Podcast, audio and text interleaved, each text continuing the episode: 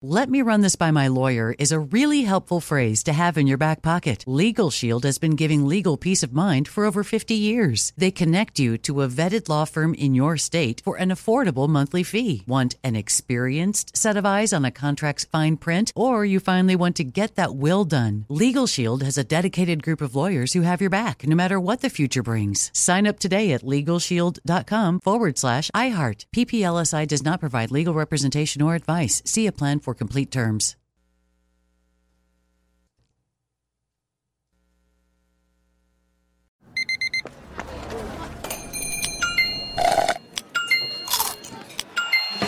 With your Amex card, entertainment benefits like special ticket access and pre-sales to select campus events while supplies last, make every tap music to your ears.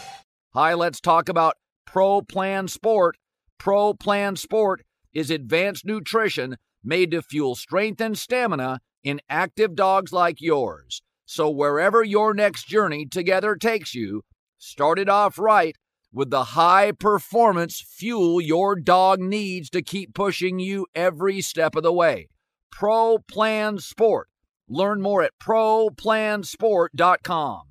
You know our trusted partner TireRack.com for their fast, free shipping, free road hazard protection, convenient installation options, and their great selection of best tires, like the highly consumer rated Kumho Majesty 9 Solus TA91. But did you know they sell other automotive products? Wheels, brakes, suspension, just to name a few. Go to TireRack.com slash Colin. TireRack.com, the way tire buying should be. The volume. Let me run this by my lawyer is a really helpful phrase to have in your back pocket. Legal Shield has been giving legal peace of mind for over 50 years. They connect you to a vetted law firm in your state for an affordable monthly fee. Want an experienced set of eyes on a contract's fine print, or you finally want to get that will done? Legal Shield has a dedicated group of lawyers who have your back no matter what the future brings. Sign up today at LegalShield.com forward slash iHeart. PPLSI does not provide legal representation or advice. See a plan for complete terms.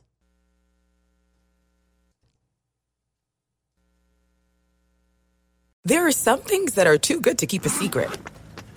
Like how your Amex Platinum card helps you have the perfect trip. I'd like to check into the Centurion Lounge. Or how it seems like you always get those hard to snag tables. Ooh, yum. And how you get the most out of select can't miss events. With access to the Centurion Lounge, Resy Priority Notified, and Amex card member benefits at select events, you'll have to share. That's the powerful backing of American Express. Terms apply. Learn more at americanexpress.com slash with Amex. You put it off long enough, it's time to replace your tires. Tire Rack has tires that will elevate your drive. Touring tires for commuter comfort, performance tires for sporty handling, all terrain tires for on and off road adventure. Go to TireRack.com to get started. Not sure where to begin? Use the Tire Decision Guide to get a personalized tire recommendation, the right tires for how, what, and where you drive. Choose from the full line of Yokohama tires. Ship fast and free to a recommended installer near you. Or choose the convenience of mobile tire installation. They'll bring your new tires to your home or office, and install them on site. Doesn't get much easier than that. Go to TireRack.com slash Colin to see their Yokohama test results, tire ratings, and consumer reviews, and be sure to check out all their current special offers. Great tires, great deal. What more could you ask for? That's TireRack.com slash Colin. TireRack.com, the way tire buying should be. Attention, all wrestling aficionados. Wrestling with Freddie makes its triumphant return for an electrifying fourth season. This is Freddie Prinze Jr., and I am beyond thrilled to announce that our wrestling extravaganza is back, and joining me once again is the one and only Jeff Dye. Get ready as we highlight the most jaw dropping matches, dissect the fiercest feuds, and uncover the latest twists and turns in the world of pro wrestling. We're dusting off our legendary side quests and unleashing a barrage of brand new segments that will keep you guys on the edge of your seat like our talks on Unsanctioned Thursdays. Freddie, you know we got to give the people what they want. This season, we have an all star lineup of special guests who are going to be gracing our podcast, bringing with them their own unique insights, experiences, and all of that in the world of pro wrestling and beyond. Whether you're a seasoned wrestling veteran or a fresh faced newcomer, we promise an experience like no other. So buckle up, wrestling fans. Listen to Wrestling with Freddie as part of the My Cultura Podcast Network, available on the iHeartRadio app, Apple Podcasts, or wherever you get your podcasts. This episode is brought to you by DirecTV Stream. Introducing DirecTV Stream, the best of live TV and on demand, which means you can get all your favorite sports, movies, and shows together. So you can watch new episodes of your favorite reality shows live or binge old episodes on demand. Either way, get ready for some drama. And the best part? DirecTV Stream has no annual contract. DirecTV Stream. Get your TV together at directtv.com. Requires high-speed internet and compatible device. Content varies by package and location. Restrictions apply. The college football season is in full swing, and you can make every moment more with FanDuel Sportsbook. Right now, all customers get a $10 parlay bet bonus. Just place a $20 parlay bet, get a $10 bonus, win or lose. All right, I got a four legger that's plus 474. I think you guys are really going to like. Give me Georgia money line this weekend against Florida. Give me Wisconsin money line this weekend against Iowa. Give me San Jose State money line this weekend at home against Wyoming. And give me Kentucky money line at Mississippi State. There's your four legger. I love using FanDuel Sportsbook for many reasons. There's a ton. I'm a big live better. I enjoy doing that. The fast withdrawals are always easy. I love to be able to get uh, my money back quickly when I win. And then the odds boost and specials. I mean, every day there's some big boost, there's some super boost each weekend around the biggest uh, local and national matchups. And what else could you ask for? And if you're new to FanDuel Sportsbook, sign up today with promo code JBOY, that's J B O Y, to also receive a risk free bet up to $1,000. That's promo code JBOY, J B O Y, so they know that I sent you, and that's a free bet up to $1,000. 21 and over in present Arizona, Colorado, Connecticut, Indiana, Michigan, New Jersey, Tennessee, Virginia, or West Virginia. Bonus issued is non withdrawable site credit that expires in seven days. Max bonus $10 plus 400 final price or longer required. Restrictions apply. See terms at sportsbook.fanduel.com. See terms at sportsbook.fanduel.com. Do you have a gambling problem? Call 1 800 NEXT STEP or text NEXT STEP to 53342 in Arizona, 1 888 789 777, or visit ccpg.org slash chat in Connecticut, 1 800 Gambler, or visit fanduel.com slash RG in Colorado, Indiana, New Jersey, Virginia, 1 800 270 7117 for confidential help in Michigan, and of course the Tennessee Red Line, 1 800 889 9789, or visit www.1800gambler.net in West Virginia. Live from the College Football Hall of Fame, welcome to the J Boy Show on the volume. Presented by FanDuel and hosted by Jake Crain. This is Roman Harper. This is Derek Stingley Jr. This is David Pollack, and you're watching the J Boy Show. And you're watching the J Boy Show. And thanks for watching the J Boy Show. All right, everybody, it's Monday. You know what that means. We are about to get after it. Thank you guys for hopping in uh, on a Monday live from the College Football Hall of Fame. Make sure you hit that subscribe button to the Volume YouTube channel. Check out everything on the channel. Some great stuff from our show to a bunch of others, including Colin Cowherd, the man himself. Uh, but we had a, you know, you look at the slate of weekend games, and we've got a great show for you guys. You look at the slate of weekend games. Was it beautiful or was it this huge weekend? No, but we learned some things. You can always learn some things, and there were some matchups that surprised us, and we're going to get into that. Uh, I'm going to start. Uh, I want to talk about Lane Kiffin, kind of that audition, I guess, as, as you could say, for LSU and how it went. And is Alabama a little bit more vulnerable this year in some very important places than they've been? In you know a decent amount of time, uh, especially compared to last year. Even though it was anomaly with what they had on offense and COVID, I want to dive into that as we get to the later ends of the season because we see the way this Western Division is kind of shaping up.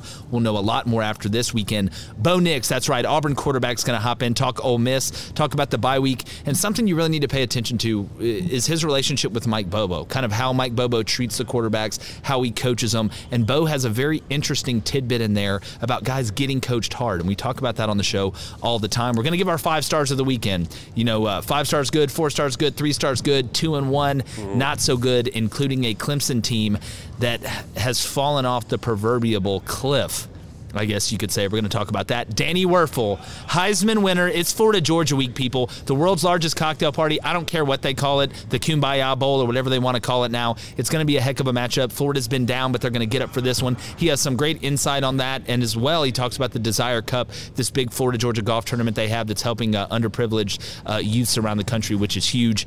And then we give you our new top 10. Oregon fans, Eric in the Booster Club, our Oregon fans, calm down Michigan's going to play Michigan State. There's a little hint for you. And then our sharp picks and Cone seven and one in the last eight sharps, and the only one you missed. Didn't you take Arkansas over Auburn? I'll get to it. You'll get to it. We'll get there. But he's been really hot in the sharps. We've been hot 97 and 70. Mm.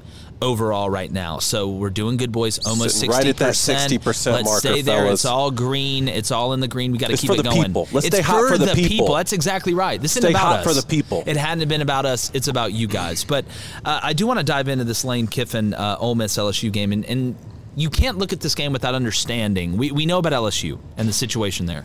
They're playing with house money, nothing to lose. What are they going to do? Fire the staff? But Ole Miss was really beat up, really beat up at multiple places. You know, you look offensively, Braylon Sanders being out is huge when you don't have an Elijah Moore, when you don't have a Kenny Yeboah. Uh, Mingo broke his foot a couple weeks ago, you know, almost a month ago. So them being able to operate on the ground and roll up the yards that they did. You look at how many yards Ole Miss rushed for as opposed to LSU. That was the key to the whole game. LSU jumped out, scored, looked like, hey, LSU's playing free. They're moving the ball up and down the field. Ole Miss with a huge goal line stand to change the momentum, and they were able to stop the LSU run game. We saw more of the gap scheme. Why the heck would you not do it if you're LSU? But Lane passed the test. We were talking earlier in the production meeting. He got his ticket to Hollywood. I'm not talking about USC. We're not talking about USC but he passed his audition. And I thought it was interesting when they were up, I believe, 31 to 7, still going for it on fourth and six, fourth and five. Kind of brought me back to earlier in the week when we talked about with Lane, try and run it up if he had the chance. And look, you know, when you're in that position, you got to stop people. I've never been the type of guy that is like, oh, they're running up to score. They're running. Well, stop them. Stop them. Now, there's respect, and I'm not talking about running triple reverses when you're up 40 and, and pulling out trick plays, but if you can't line up and stop what they're doing, they don't need to slow down their pace or change what they do just because you can't stop it. In what other frame of life is that acceptable? It's not. It's like, oh, salesman, you're selling really good. But hey, stop selling so much. You know, look at the rest of us. You know, we, we got to make money too. No, that's not how it works. If you're upset about somebody running up the score or the way that they're handling it, outside of anything obtuse or, or out there, like I talked about the trick plays, then you're just being a sourpuss in my in in my estimation. And Lane Kiffin was trying to score 45 points. Eh, make no mistake. They're trying to. Lane Kiffin is an offensive minded guy. Not that he doesn't care about the defense and DJ Durkin and all this, but his bread and butter is offense. He wants the offense to go out there and dominate each week because that's him and Jeff Lebby's. You know, I keep using the word proverbial, but it's the truth. Baby, that's what they do. But Ole Miss showed up. They were beat up. You're facing an LSU team, like I said, that's playing free. Nothing, you know, they're beat up too, but nothing is holding them back. And Matt Corral wasn't able to run as well. I was interested that they threw him a, throwback pass, as beat up as he's been. But Ole Miss did what they had to do with the personnel that they had, and they did it on the ground. And I will keep saying it over and over again. Lincoln Riley and Lane Kiffin are not Mike Leach. This isn't the air raid. They have to be balanced. They have to be able to run to be able to pass, and vice versa. But Ole Miss leans a lot more on the run than you think they would. And when you look outside and you're like, wow, where's Braylon Sanders? Hurt. Where's Jonathan Mingo? Hurt. We know that that your number one guy is is going to be Drummond. Uh, you look out there on the outside, Parrish or on the inside, Parrish has done a good job at running back. But Lane passed the test. He did what he had to do against the team that is looking to possibly acquire him. And I will keep saying it. I think there is a very good chance that Lane Kiffin is the head coach at LSU. And I think it would be a great fit. But when you look at this game, the test was passed with flying colors. Not only was the test passed, but his team came back. They could have, when they went down seven to nothing, started looking around. Well, we're hurt. You know, defensively, it's not our strength. No. You know what that defense did? They bowed up and got stops when they had to get stops. And they took away the hope from LSU. And when you have a team like that, and while you may be playing with house money and free money, whatever you want to call it for LSU, once the hope is gone, it's hard to rally those guys when you when you don't have a head coach, when you have all this turmoil. So Ole Miss had a chance to put the foot on the throat. They did, and they wrote it out. They did what they have to do, and it showed you that Lane not only has the backing of his team, but they're able to somewhat win in multiple ways. Now, the biggest question looking this weekend is how does that defense and how do those injuries affect you going to Jordan Hare with an Auburn team that is ranked in the top 20, that controls its own destiny in the SEC West, and is coming off a bye week when they had a chance to get healthy. And I know this isn't, you know, this is this is the most obvious thing of all time. You don't play in SEC games and just get healthier if guys are out there banged up still playing. And not only were guys not able to play for Ole Miss, guys were playing and you get more sore and it adds up and it piles up. So, the question this week, if you're looking at Ole Miss and Auburn, is Auburn playing a 80% Ole Miss team or are they playing a 65% Ole Miss team? Either way, there's a reason that line is up, and Auburn is a two and a half point favorite, even though they're the lower ranked team. But Lane Kiffin passed his audition with flying colors. Tell Simon, Paula, and Randy, send this man through to the next round, give him a ticket. Let's ride. What do you guys think? Ole Miss showed up? Ole Miss showed up, man, and talking about um, running up the score. I mean, it's not like Ole Miss was sitting here doing this to Southern Miss. This is LSU It's we're LSU. talking about. Score points. It's LSU. That's what Score I'm saying. points. I like it. I mean, and, and Laugh now, cry later. LSU is better than Ole Miss more often than Ole Miss is better than LSU, right? I Very mean, true this statement. Is a, this is a divisional rivalry. Score points. I Yeah, like. I don't have recruiting. any. And no on the prob- recruiting trail. No problem with it. Look, don't think they don't look at these final Y'all, scores. who was who was there that weekend for Ole Miss? What recruit was there? Mm, I don't know. A quarterback, maybe Arch Well, Manning. I think Manning. he's he's pretty hey, good, right? I don't care if we're up forty, if we're up fifty. That's a great point. You know, we're trying to get better. Yeah, I want Arch to look at we the scoreboard. Get better. You know, we're not coming out. We're throwing it every play, but we know we're running our RPOs, and we're hey, we got to get better. We have a big Auburn team next week. Where we got to go on the road and win a game. I can't waste though basically a whole second half of just making sure LSU doesn't feelings doesn't get hurt. That's exactly We're here right. to get better, and I'm Lane Yeah. Kiffin. I'm running The that thing up every the time. The scoreboard doesn't care about your feelings, and in today's game, in today's recruiting society, the way it is, you want to be able to go in there and say, "Wow, yeah, forty-five-seven." Uh, let that sink in. You want to go play there? You want to go play here? Because guess what? We're going to do it again. Yep. It happens all the time on the recruiting show, but that's a great point, Cone. And another point I want to get to before we get to Bo Nix, before we get Bowen here, is Alabama more vulnerable in important spots than they've been in a while? My answer, yes. And when you look at off the cuff, and, and I've been going on different radio shows and talking about this, off the cuff, you would say, well, yeah, Alabama lost Mac Jones and, and Waddle and DeVonta and, and all these guys. Uh, they should be taking a step back. But we're not talking about the offense. The offensive line, they've allowed a little more pressure than we're used to seeing. They've got new guys up front, haven't gelled together. That's that's, That's probably the one problem. Yes. You look, there's been some drops, It but is, come on, guys. Jameson Williams is a freak. Yeah. Metchie's really good. Billingsley did not look like himself. Latu went down, was able to get back up. It's not like Alabama hasn't been scoring points. You scored 38 against A&M. Alabama's offense is clicking. Bryce Young now was able to tote the ball a little bit more, was still safe, but you see him knowing when to pull the trigger and when not to when you're that size, something we alluded to before the season, because he can't tuck it and run it 30 times and take all these hits. But he was very efficient, keeping his eyes downfield. It's not there, I'm going to take off. But I thought he was a little more aggressive in deciding to go a little bit earlier. A couple times he saw a man, took off, made one guy miss, and Bryce has a little bit of wiggle. But where Alabama is vulnerable is in one spot where you do not want to be vulnerable, and that is in the front seven on defense. And to me, it's the interior linebackers when they've played offenses that had offensive lines that were physically able to match up with them. Not that the personnel there was such a big gap in between the the offensive lines personnel and and the blockers personnel as opposed to what Alabama has in the front seven where you just overwhelm them and you don't really know. Look at the Florida game. They were able to push them around. Look at the A&M game. An offensive line that had not been playing well at all was able to push them around enough to be balanced. Cuz the the thing about Alabama that that used to get you. And I know last year everybody complained about the defense, but they gave up 19 points a game and you went undefeated and won the national championship. 19 points a game isn't bad. But if you watch the way that it's happening this year, teams are actually able, that are capable, to line up and say, we'll run it at you. We're not horrified of a Marcell Dareus, even though Will Anderson is a beast. Mathis is a really good player. They don't have two or three guys in that front that you're like, we just can't, you know, like with Jordan Davis, some of those guys, like we just, we're in second 11 the whole game, or second 10 the whole game, or third and nine the whole game. You're able to run inside zone and get four. And the interior backers, the Mississippi State matchup was perfect for them. There's a reason they gave up six. Mississippi State's not lining up and running the power at you consistently. You don't have to worry about that. You're worrying, all right, am I zone dropping? Am I spot dropping? You know, are, are we in man? Are we passing it off? Are we green dogging it? Are we banjoing it? Whatever. Against these other teams that are able to line up and somewhat run it, you have to think run or pass. You're not sitting there and thinking it's one dimensional. So Alabama to me is vulnerable, especially at the inside linebacker position. They said it on the broadcast. Nick Saban said it himself. Christian Harris has to play better, and Henry To'oTo'o has to play better.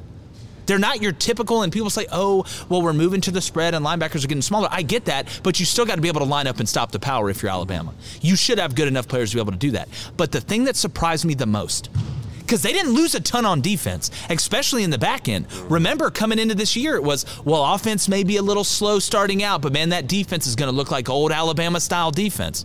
They busted three coverages early against Tennessee. Two were natural busts, third was an unnatural bust. What do I mean by that? The first two was just a miscommunication. In the red zone on the touchdown to Tennessee where they ran the end, the skinny, that was a miscommunication on where the nickel was and where the outside DB was. You look at the second one, it was almost the exact same thing. Mm-hmm. And I made the point that sometimes, you know, when you play teams that go up tempo like that, it affects communication. Because corners are just getting lined up. Jordan Battle said it last week. When we're playing a team that, that goes that fast, the corners are getting lined up. That's what they're doing. And they've got to listen to us for the call. It's not everybody get the call or, hey, we have time. They're getting ready. They're checking with me. Let me get the call. They're getting lined up. Something got lost in translation two times early against Tennessee. And this is a veteran defense. Okay, these are older guys. You could make that excuse for the offense, but the offense is the best part of the team. It's the best part of the team. Then the third bust, Joe just was not ready. He just was not looking. And they snapped the ball, and the guy ran right by him. He ran right by him. And I do want to take my hat out to Tennessee and said I thought physically, mm-hmm. you know, they didn't back down. Now they don't have the personnel, and we've talked about them in the second half, and you kind of saw that as it went to the, to the fourth quarter. But Alabama is vulnerable in the front seven and a little bit in the back end. And here is the problem. There's going to come a time, just like we talked with Caleb Williams. I and I know Bryce has played a lot, and he's looked really good. To me, him and Matt Corral are neck neck and neck for the Heisman. This is a big week, weekend for Matt Corral. But there is going to come a game where Bryce Young makes a couple mistakes. You haven't seen the big mistake yet, or the game where there's multiple mistakes. And think about this. Think about this. Tennessee was up 14 to 7 and was able to somewhat withstand that Alabama comeback for a while. But when I watch Alabama, when I watch them total, they have vulnerabilities in spots that they typically are not vulnerable in. Yeah. And that to me, when you're trying to take down what has been a Titan, and Alabama has been that, those are some of the key areas that you have to hit. And make no mistake, it's not running for 250 yards, it's running enough where they have to honor it. And if they have to honor it, that leads to balance. And if you're on balance, what do we always say, guys? You stay on the beam. And Alabama's vulnerable in that front seven. I think the offensive line is a little bit vulnerable. That's We've seen that. say. And that is not a recipe to beat Georgia. That is not a No. recipe to win a national championship. And nobody knows that better than Alabama fans. Yeah, Because they've they- seen it more than anything. If they don't get that offensive line problem fixed, then then um, he, he- Bryce Young's going to have to get the ball out of his, his hands quicker because if Tennessee is able to get home with simple four-man stunts, They just you and ran I were watching it. Yeah. They ran swipe. simple swipe stunts with only the front four. They weren't bringing pressure, and they're getting home on Bryce Young. Then what's Georgia going to do? Mm-hmm. That's what- that's they what I'm need saying. to get it fixed, or he needs to get Well, the ball back, out quicker. Go back and look at the A and M game. What did A and M lead in in that game? Sacks and turnovers. Yeah. Exactly. Pressures, That's what it was. the whole We've seen it thing. For And like four games and in a you- row. And you look at this Alabama defense, and you can take Will Anderson out of it. You realistically look at it, and who scares you on that defense? Who, yeah, Who, who in that front you? seven really scares the you- hell out of you. you? You look, usually look at Alabama. You can game plan for one guy. You look at Alabama defense, and there's five to six guys that you are extremely worried about, especially in the front seven. But you know, in the back end, they don't have that one guy that's Surtain, right? That one lockdown guy. He's not there. They don't have the big guy like a, a Mosley in the Yeah, middle, Terrence or, or something like that to to hold everything down. And and the last thing, you know, we we talked about this. It needs to be a joke back in the day. You'd never see a guy rush for 100 yards on them. No, you do would you never remember? see it. Do you remember? Like we're talking about this Georgia defense now, and I want to get to Bo Nix in a second. We're talking about this Georgia defense now. Remember the Alabama defensive lines where you weren't running it, like you just ran it as a token run, just to say, "Hey, we're not going to abandon it yet." But the word around town right now is, if you run it at Alabama and you have good enough players, I'm not talking about if they play South Carolina. Look at the games where they played guys that that may not have been as good all around as, as they were, but physically had the ability to move them or make them have to play good. That's the thing. You have to force Alabama to play really good in that front seven on defense. And right now, the word around town is we can get a little movement. And there's backs in this league that can turn that second and eight run into second and two by breaking one or two tackles. And if those middle linebackers don't start filling gaps against teams that are worth their salt, you think it's over now? Wait till Tank Bigsby meets you in the hole. And I don't think he's been healthy. Wait till Zamir White and the rest of the stable of backs, James Cook, Milton, McIntosh, that Georgia has. So to me, that's where Alabama's vulnerable, and that's not a spot where you have to be vulnerable. But say all that. Having said all that, Nick Saban's still their head coach. They have a ton Very of room true. to get better.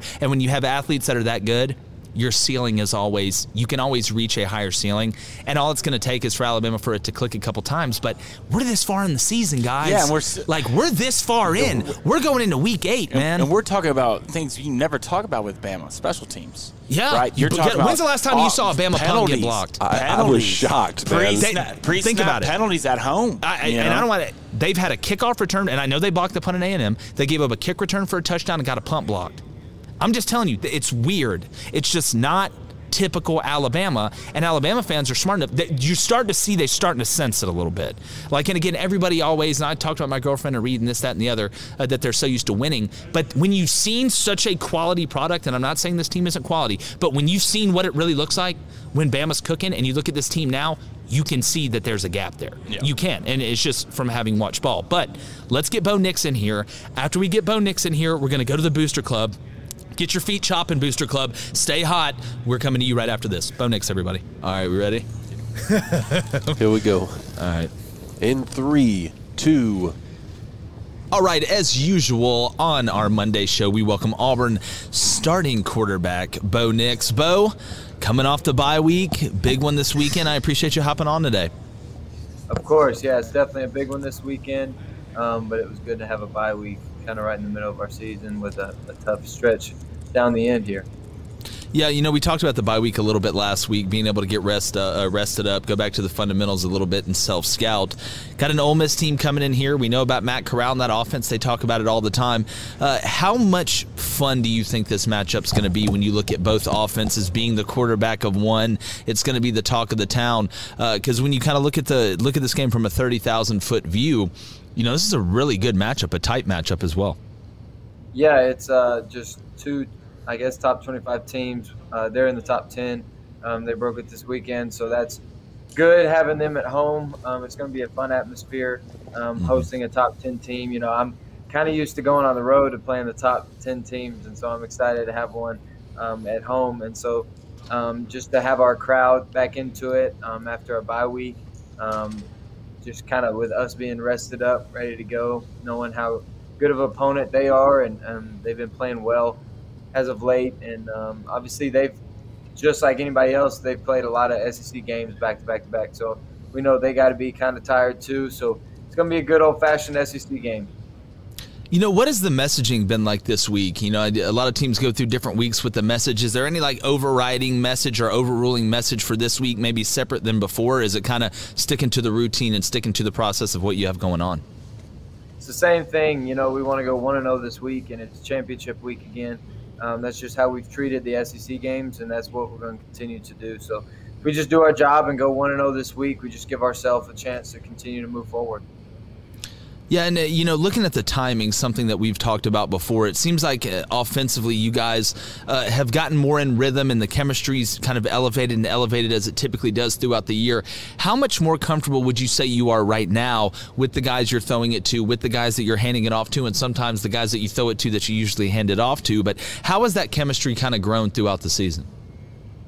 I think just continue to get timing with the the scheme that we have, continue to, to run our plays and our routes that we got in this year. And um, anytime you get into a new offense, it usually takes you first couple games, maybe to the middle of the season before you really start clicking. And that's I feel like where we are. We understand the basis of our offense. We understand the, the foundation of it, and then we can kind of go from there and, and get to different things and get to plays in different ways. And so that's good. Um, but obviously, just continuing to play with these guys is, is really helping. Um, LSU game, Georgia game, um, and then Arkansas. We've had some some not a whole lot of. I guess we've just thrown the ball more. I guess you can look at the attempts and see Yeah. that we've we've had more game experience. Um, because anytime you, I mean, the more you throw and catch, the more you get um, chances to throw and catch. Usually, the better you'll become. So the past few games, we've had had that opportunity, and so we've continued to make the most of it. And I thought our guys did a good job of making their plays against Arkansas and kind of getting their confidence back and making the routine plays that, that they mm-hmm. can make consistently. Yeah, and it seems like you you guys just took what they were giving you, and and as an offense, sometimes you know you want to throw it deep and you want the big play and this, that, and the other. But man, getting in second two is a whole heck of a lot better than getting in second and nine, and that's something you guys were able to do last week. I, I do uh, got a couple more for you here, Bo. If you could describe Mike Bobo's coaching style, how would you do it? I know this is an interesting question. I just want to see as a guy that's been around him enough now, how would you describe his coaching style in the room at practice? Kind of uh, sum it up for me. That is a good question. Coach Bobo is just um, old school, old fashioned, um, very smart. Um, he's been through through a lot of coaching experiences. He's been through some big games. He's won some big games, and he's gotten beat in some big games. And so through that experience, it's, it's created him to be a very good coach and a very good offensive mind, offensive play caller. And when he gets in a groove in a game, um, I really I like how he calls plays once you get in the game. I like how he's aggressive. Mm-hmm. You know, mm-hmm. he's wide open all the way until you get inside the ten. Usually, um, he's not afraid to run his um, run his plays and, and, the plays that he knows are going to be successful, regardless of where you are on the field. You know, some coaches can be um, they can take some back, whether you're backed up and they they may be a little bit more conservative, trying to get a first down. But coach, as he's as he's shown, he, he's willing to throw the ball deep when he's back there inside his own 10. So he's just very aggressive. Um, I like how he his his method of calling plays. I like where he, he goes with some of the stuff that he does. And, um, he's always got a reason for, for what he does, and he's very smart. You know, he does a good job of, in meetings of, of getting me prepared.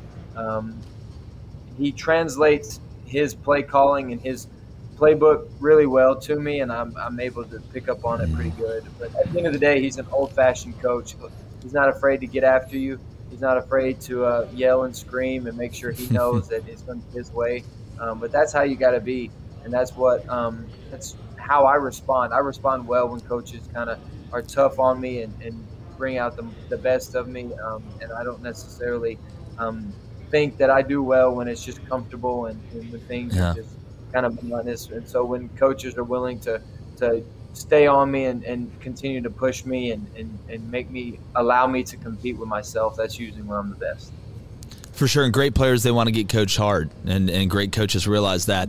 Last question, I'm gonna let you out of here, Bo. You know, so much hoopla was made during the offseason about oh going under center, oh the ball handling, and I just laugh. You know, it's it's funny. We ask you to to you know run a four or five, uh, throw the whole shot against cover two with two in, NFL corner and NFL safety, but everybody freaks out when they ask you to go under center. You know, like you're trying to figure out you know how to learn Sumerian in ten minutes. Can you just talk about uh, just the easy kind of fluid fluidity, not saying that it's easy, but you being able to go under center. I mean, y'all lined up in the eye and ran G toss. You lined up in the gun. You got an empty. Being able to do those things and be so multiple spreads out a defense. But just talk about that transition for you, being able to go under center and being in the gun with really no effort. And that's also a shout out to Nick Brahms, uh, Brahms aka the pilot. Yeah, uh, I've loved it. I've absolutely loved changing the launch point. I've loved going under center it allows me to to see things from a different angle. You know, if that shade is really in a shade or if he's out mm-hmm. actually a little bit wider. Um, I see rotation better up under center because you're kind of closer to the guys. You can see depth perception a lot more. You're not having to look over at their their alignment mm, over the line. They're already down, and you can see, and it's just it provides a completely different vantage point and completely different perspective. I've really enjoyed the changeup. I've really enjoyed um, getting up under center every once in a while, handing the ball off to Tank, letting him go. Let me just run this by my lawyer is a really helpful phrase to have in your back pocket. Legal Shield has been giving legal peace of mind for over 50 years. They connect you to a vetted law firm in your state for an affordable monthly fee. Want an experienced set of eyes on a contract's fine print? Or you finally want to get that will done? Legal Shield has a dedicated group of lawyers who have your back, no matter what the future brings. Sign up today at LegalShield.com forward slash iHeart. PPLSI does not provide legal representation or advice. See a plan for complete terms. This is it. We've got an Amex Platinum Pro on our hands, ladies and gentlemen. We haven't seen anyone relax like this before in the Centurion Lounge. is he connecting to complimentary Wi Fi? Oh my, look at that, he is! and you will not believe where he's going next. The Amex dedicated card member entrance for the win. Unbelievable. When you get travel perks with Amex Platinum, you're part of the action. That's the powerful backing of American Express. Terms apply. Learn more at americanexpress.com slash with Amex. You put it off long enough, it's time to replace your tires. Tire Rack has tires that will elevate your drive. Touring tires for commuter comfort, performance tires for sporty handling, all-terrain tires for on and off-road adventure. Go to TireRack.com to get started. Not sure where to begin? Use the Tire Decision Guide to get a personalized tire recommendation, the right tires for how, what, and where you drive. Choose from the full line of Pirelli tires. Ship fast and free to a recommended installer near you, or choose the convenience of mobile tire installation. They'll bring your new tires to your home or office, install them on site. Doesn't get much easier than that. Go to TireRack.com slash Colin to see their Pirelli test results, tire ratings, and consumer reviews, and be sure to check out all their current special offers. Great tires, great deal. What more could you ask for? That's TireRack.com slash Colin. TireRack.com, the way tire buying should be. Attention, all wrestling aficionados. Wrestling with Freddie makes its triumphant return for an electrifying fourth season. This is Freddie Prinze Jr., and I am beyond thrilled to announce that our wrestling extravaganza is back, and joining me once again is the one and only Jeff Dye. Get ready as we highlight the most jaw dropping matches, dissect the fiercest feuds, and uncover the latest twists and turns in the world of pro wrestling. We're dusting off our legendary side quests and unleashing a barrage of brand new segments that will keep you guys on the edge of your seat like our talks on Unsanctioned Thursdays. Freddie, you know we got to give the people what they want. This season, we have an all star lineup of special guests who are going to be gracing our podcast, bringing with them their own unique insights, experiences, and all of that in the world of pro wrestling and beyond. Whether you're a seasoned wrestling veteran or a fresh faced newcomer, we promise an experience like no other. So buckle up, wrestling fans. Listen to Wrestling with Freddie as part of the My Cultura Podcast Network, available on the iHeartRadio app, Apple Podcasts, or wherever you get your podcasts. Downhill, doing some good um, boots and nakeds off of it to where it gets me out of the pocket. Play action game has really increased from under center, so I think it provides an, an extremely valuable um, asset to our offense and, and valuable um, position that we can get in. Because now, like you said, we can go from empty to the power I really easily. Um, just change personnels really quickly. Um, it's what we're used to. It's what we're good at, and I think it just allows us to get in positions where our guys can make plays. Yeah, I think this is where video game spoils football fans sometimes because you're like, oh, I'll just pick a multiple offense and on Madden or whatever, and I can go empty and I can go goal line. You really don't think about it, but doing it in real life actually presents a huge problem for the defense because if you have to go over everything, you're not able to focus in on the main thing, and I think that's the whole point of being multiple on offense. Bo, it's always great, man. You're focused, you're having fun. I can tell. Uh, everybody needs to make sure they grab those shirts. It's for a great cause. There's some NFTs out there as well that everybody needs to go grab that are live. But Bo, I appreciate it, my friend. Good luck this weekend, and uh, should be a fun one. ESPN, 7 Eastern. Jordan Hare is going to be rocking, don't you think? If you had to guess. Yeah, I, I definitely think it's going to be a loud one. I think it's going to be a fun atmosphere. Um, it's it's fun to have a game like this in Auburn in your home home stadium with your crowd, and um, I just expect it to be a fun night. Uh, this is why you come to Auburn. This is why you play college football is to play at night on ESPN against the top ten teams. So I'm excited about it. Um, thank you for having me, and uh, War Eagle. Bo, it's always great to have you, buddy. Talk soon. All right, Bo Nix, as he does every Monday, kind of feel he's vibing a little bit. It Offense has been playing better. The food tastes better. He's focused. He's having fun. Is this the year? We don't know. You know what I'm going to laugh?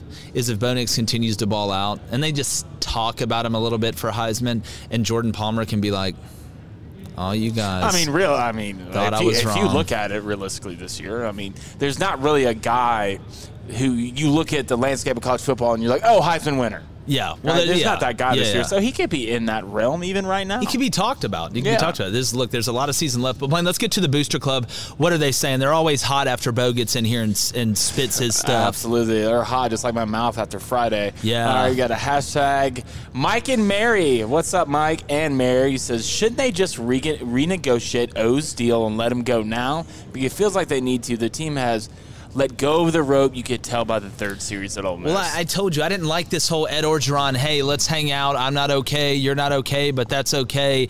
Average Joe's type of situation we got going on over there. Just pull the band-aid off, man. Look, go have a great time. But to me, just hanging out, it just lingers. And, and I get the people say, "Oh, well." You know, maybe as part of negotiating the this, that, and the other. But if I'm Edo and I'm the school, why don't we just break up? Like, yeah. why do we have to keep talking about breaking up? We know we're going to break up. We've told everybody, all our friends, that we're going to break up. But could we just break up, like officially, just break up? I think I'm the only one who doesn't really have a problem with this. I mean, the, I get what you were saying early on about go ahead and make the call now to help with recruiting. They did mm-hmm. that, right? I think he's still hanging around because because he won a national championship in 2019. I think that they're saying at the administration that, you know what, you still took us to the promised land, undefeated season, national champions. We're going to let you, the guys you recruited are still here. We're going to let you finish out strong with them. And I thought that we'd get more of that vibe that they had against Florida for the rest of the year, mm-hmm. right? Well, With can, them like getting up for him like yeah. that and saying, "Hey, let's finish this strong together. I won't be your head coach next year, but I brought you guys in. Okay, fight for me to the end of the year. You're going to be good moving mm-hmm. forward with whoever takes the reins next." Yeah, but if I'm Ed O, like I, I mean, again, I'm just hanging around over there, and, and, I understand you you recruited the players. I get that. And he's a Louisiana and guy. he's a Louisiana this is dream guy. Job, like you know? I, I get it, but for the health, I just wonder what you tell a recruit that's going to come on the next official visit. Like, yeah, and this is our head coach's office. Well, Ed Orgeron's still in there, but he's not going to be your head coach. Ed, just stay in there. Don't worry. It, it, would it just be, says help wanted. Yeah, it says help wanted. would it be any different if you just had an interim coach who you also don't know is going to be the well, head guy you know, next year? It, it's not that much. I, I, think it's fresh. I think it's a change. I think it just, to me, it's it's like smelling something and never just opening the door and fanning it out. You're like – man, you know, I can still sit here and smell it. I just, I'm not in love with the hanging around. Let's make Corey Raymond the interim. Let's make somebody the interim, be able to rejuvenate the players a little bit, even though they came out and they played great against Florida, this, that, and the other. But it just doesn't last. I just don't like it because I feel like it just interferes with it. It's just an added distraction for both parties. I'm at man, just you're not gonna just go go fishing. I know you got money, I, I and you're about to it get even weird. more money. I will agree. It is. So why weird. are you not hanging like, at the lake right now? You said you don't want to coach. It's why weird, are you not especially hanging at the for a guy who this is probably not his last job. If he, if he were 75 years old, you know this is his last stop. Then you can say like, okay, let him finish out. Yeah, so I get Lewis that. Lou But I think it's just because he's a Louisiana guy. It's But his dream yeah. job. Uh, finish out the season. Yeah, not even him, but if you're a fan, it's just extremely weird. It's just weird, right? Like there's Yeah, nothing worse, right, than f- one your team losing, and then two having to look at the same guy with your team losing, Yeah. who's been fired but still coaching as we still lose. It's- Can we change something before I go insane? yeah, it's like yeah, it's it's like I don't. It's the whole I'm not okay, you're not okay, but it's all okay, and eventually, hopefully, we'll bring somebody else in and it'll all be okay. I just like ripping the band-aid off. What do we got? I got a question here from Drew Greason. What's up, Drew? It says hashtag Ask J Boy. Is there a chance that Alabama doesn't make the SEC championship this year? Yeah, there's a chance. I mean, I, I think, uh, man, I sounded like Christopher Walken when Yeah, I said don't. that. Yeah, it's crazy. No, but uh, look, there's a chance. The SEC West is a lot more open than what we thought. Because again, again, what we've talked about a lot was it's Georgia, it's Alabama, and it's everybody else. But Alabama has shown a little bit of a tendency for mortality. And you look at the rest of that schedule, and it really doesn't scare me, anybody else on Alabama's schedule, outside of that last game at Jordan Hare, Jordan Hare Stadium. That it's just if Auburn is able to beat Ole Miss and then they go beat A and M, I, that game to me, I can. You want to talk about waiting to see a spread? I want to see the spread on that one because because that will it will be absolutely bananas. So I think there's a chance. I mean, Ole Miss only losses to Alabama. Alabama's got the one to A and M. You're one away from maybe disqualifying yourself. And I know Alabama fans are looking at it more the point of, well, if we lose one more, then we're out of the playoff. But if you look at the rest of this season, the way it lines up. And Ole Miss doesn't have exactly have a cakewalk the rest of the year either. But I am looking at that last game, last Saturday of the regular season in the SEC. Alabama going to Jordan Hare, and we've just seen that movie before. We've seen it before, and it's inter- it's a real M Night Shyamalan experience. You turn left, and you're looking right. You look up, but you're really looking down. Who's under the cloak? Who knows? It's a 53-yard field goal. Put somebody back there. Let's see what happens. Next thing you know, Leonardo DiCaprio's in front of you. Hey, who does Alabama have for the rest of the year? Yeah, can we look at let, us Yeah. look at the rest of that schedule, Cone. You s go to your Go Go Gadget Yeah. schedule. off Look- this look week, up, then LSU, New Mexico State, Ooh, New Mexico State. Arkansas at home, and then at the Bermuda Triangle. Yeah, look, it's going to come down. If you're a college football fan, the finish in the SEC West is about to be nuts. If you're an Auburn fan, the next two weeks, not that Mississippi State at home ain't going to be a tough one. True. But if you're able to just scamper through the next two weeks, it's going to get awfully physical. The SEC West is like that movie Rat Race. It is. It's basically that movie Rat Race. It is. Everybody's just running around doing whatever it takes. Yeah. Whatever it takes. All right, another one from the Booster Club line. Yeah, I got a question from DJ Barber, a true OG DJ. booster. What's up, DJ? He said if Bo doesn't have a game like he did against Arkansas, and it's more like the game against LSU, which I didn't think he had a bad game, how does Auburn get it done against an Ole Miss team that is getting better every week? Okay, well, here's the way that I'll put it. And Ole Miss is getting better, but they are very beat up. We have to talk about the circumstances the way they are. But if you're asking me if the style of offense that Auburn plays, not just Bo Nix, he's the straw that stirs the drink. He's the quarterback. That's how it works in most systems, really all systems.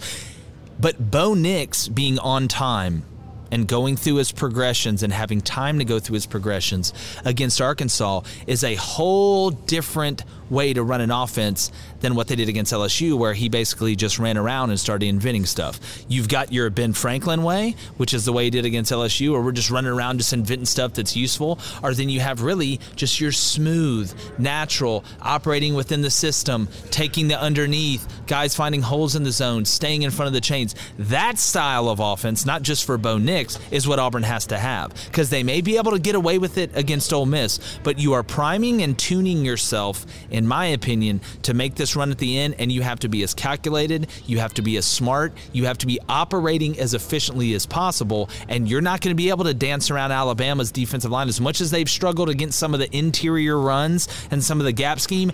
It's not because they're not athletic, and it's not because they can't run, and you don't want to be running away from Will Anderson right now. Uh, I don't think you can invent it like that, and there's so much more risk that goes into that. You're not running the actual stuff that you're running. It's a scramble drill, and a lot of crazy stuff can happen. A lot of big plays can happen, but a lot of bad plays can happen. So to me, if you're picking one or the other, obviously you want Arkansas, Bo Nix, but most importantly, Arkansas, Auburn's offense, and from an efficiency standpoint. What else we got? Got a question here from Colin, and he asked, "How bad? One, what do you think the Georgia Bama spread would be if you had to do it today? And how bad do you think Georgia would beat Cincinnati?" Wow. All right, I'll start with the first one. I think the Bama spread would be like nine and a half. Nine and a half. Really? Ten That and a high? half. Nine and a half. At a neutral site. Neutral site. I'd say Atlanta. I'd say four and a half. You think Okay, four and a I think- half? Four and a half Georgia. I'll, I'll take it in the middle between that. I say six Of and a course, half. you prices right everything. Six and a half. That's what my gut was telling me anyway. But now that I can price is right, y'all, I'll do that. For sure. But uh, look, uh, I, I think it'd be nine and a half because, again, you, you look, and I think the people that, that are making the spreads using whatever machine algorithm, you know, shout out to FanDuel, whatever, you know, witchcraft and wizardry they use to come up with these lines. I still think you look up front and you got to feel like Georgia would control the game. I, I just do. And I think it's, it'd be a nine and a half. And then they make you make the decision well, do you think Georgia's going to win by 10? Or a little bit underneath, and it's going to be a tight game, tit for tat, back and forth. Which, again, when you have that many good athletes running around, you look at matchups, you always look at matchups. To me, I don't see how Alabama is able to run the ball consistently against Georgia, giving Georgia the ability to pin their ears back. And if Georgia's able to run the ball like they have been against basically everybody, against an Alabama front that has shown a vulnerability, to me, I think you're, you're looking at Georgia being the, the leader, the cream of the crop, and I think that's how it's been throughout the whole season and will continue to be unless something big changes. Like I said, we're in week eight. You know, the time for adjustments, you're always making adjustments, you're always trying to evolve, you're always trying to get better.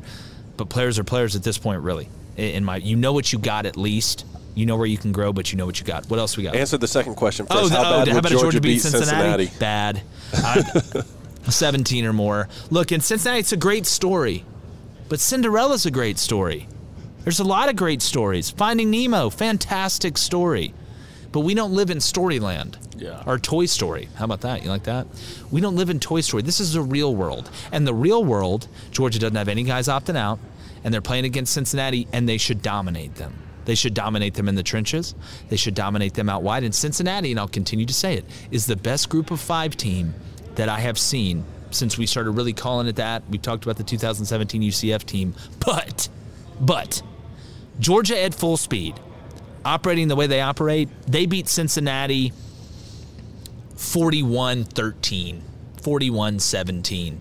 And I think Cincinnati scores a touchdown late because I like Ridder. I think he's a really good player. I think he's going to be a good NFL quarterback. But there is some things if you go back and watch his game, and I'm not just talking about the Navy game. I'm not going off one game against Georgia. You have to do everything almost perfect and be able to hold up up front. Cincinnati's not stopping the power that Georgia's running. Cincinnati's not stopping the play action, the boot with Stetson Bennett in them, and the tight ends are a matchup nightmare for what Cincinnati has. You want to talk about Darnell Washington and Brock Bowers? Brock Bowers, it, it, would it would be like going to Chuck E. Cheese as a kid. You just go in there and have a great time. Just run around, jump in the ball pit, make crazy catches, eat something great at halftime, and win by 35. I just don't think that Cincinnati can compete with Georgia. I think Cincinnati would lose to Alabama by 21 or more. So that's just me. Yeah, I don't know if Cincinnati could beat SMU, to be honest. Look, look. I don't. I wouldn't go there. He a came- better I mean, question. he a came in better here with an question. agenda today. uh, yeah, a better Don't get me question started on is. Cincinnati. Yeah, a better question is, and we had it in our top twelve like playoff bracket thing. Would Cincinnati beat Kentucky? Can Cincinnati beat Ole Miss? And I want to change my pick on that actually. Yeah, yeah, now now that you're thinking about it. But all right, uh, let's get former Heisman Trophy winner. You want to go to that, or you wanna go to three star do- or let- five let's go- stars? Go let's- five stars. Let's or- go five stars first, and then we'll bring You Danny sure? Wuerffel. Yeah, let's All do right. five stars first. I always love doing five stars. All right, let's get to your five. All right, here we go. Five star. Illinois prevails in the new overtime. And I'm looking around the landscape. Why does everybody hate the new overtime rules? I don't hate them. They're fun. Everybody's trashing the new overtime rules. Who? Just Uh, uh, everybody. Social media. I've seen more people, more people. I've had more people text me. I hate this overtime. Why? You, Why do you It's not like it? it starts at the very beginning of overtime. Yeah, we, the first two, like, look, we know the rule changes. All right, you have to go for two earlier. You get to the third, it's a two point conversion fest. How is that not fun? If you watch that Illinois Penn State, that was a blast. That was a blast. And what I thought was funny, what I thought was funny, shout out to, to Bielema, Coach Bielema, who called out the guys that were still there earlier in the week. He's like, listen, you look at our two deep. I mean, we don't really have anybody making a contribution that was here before we got here. And everybody thought Illinois was just going to go in there and get slapped by Penn State. Well, it pissed them off or something because, and Penn State didn't play great. I think they rushed Clifford back a little bit.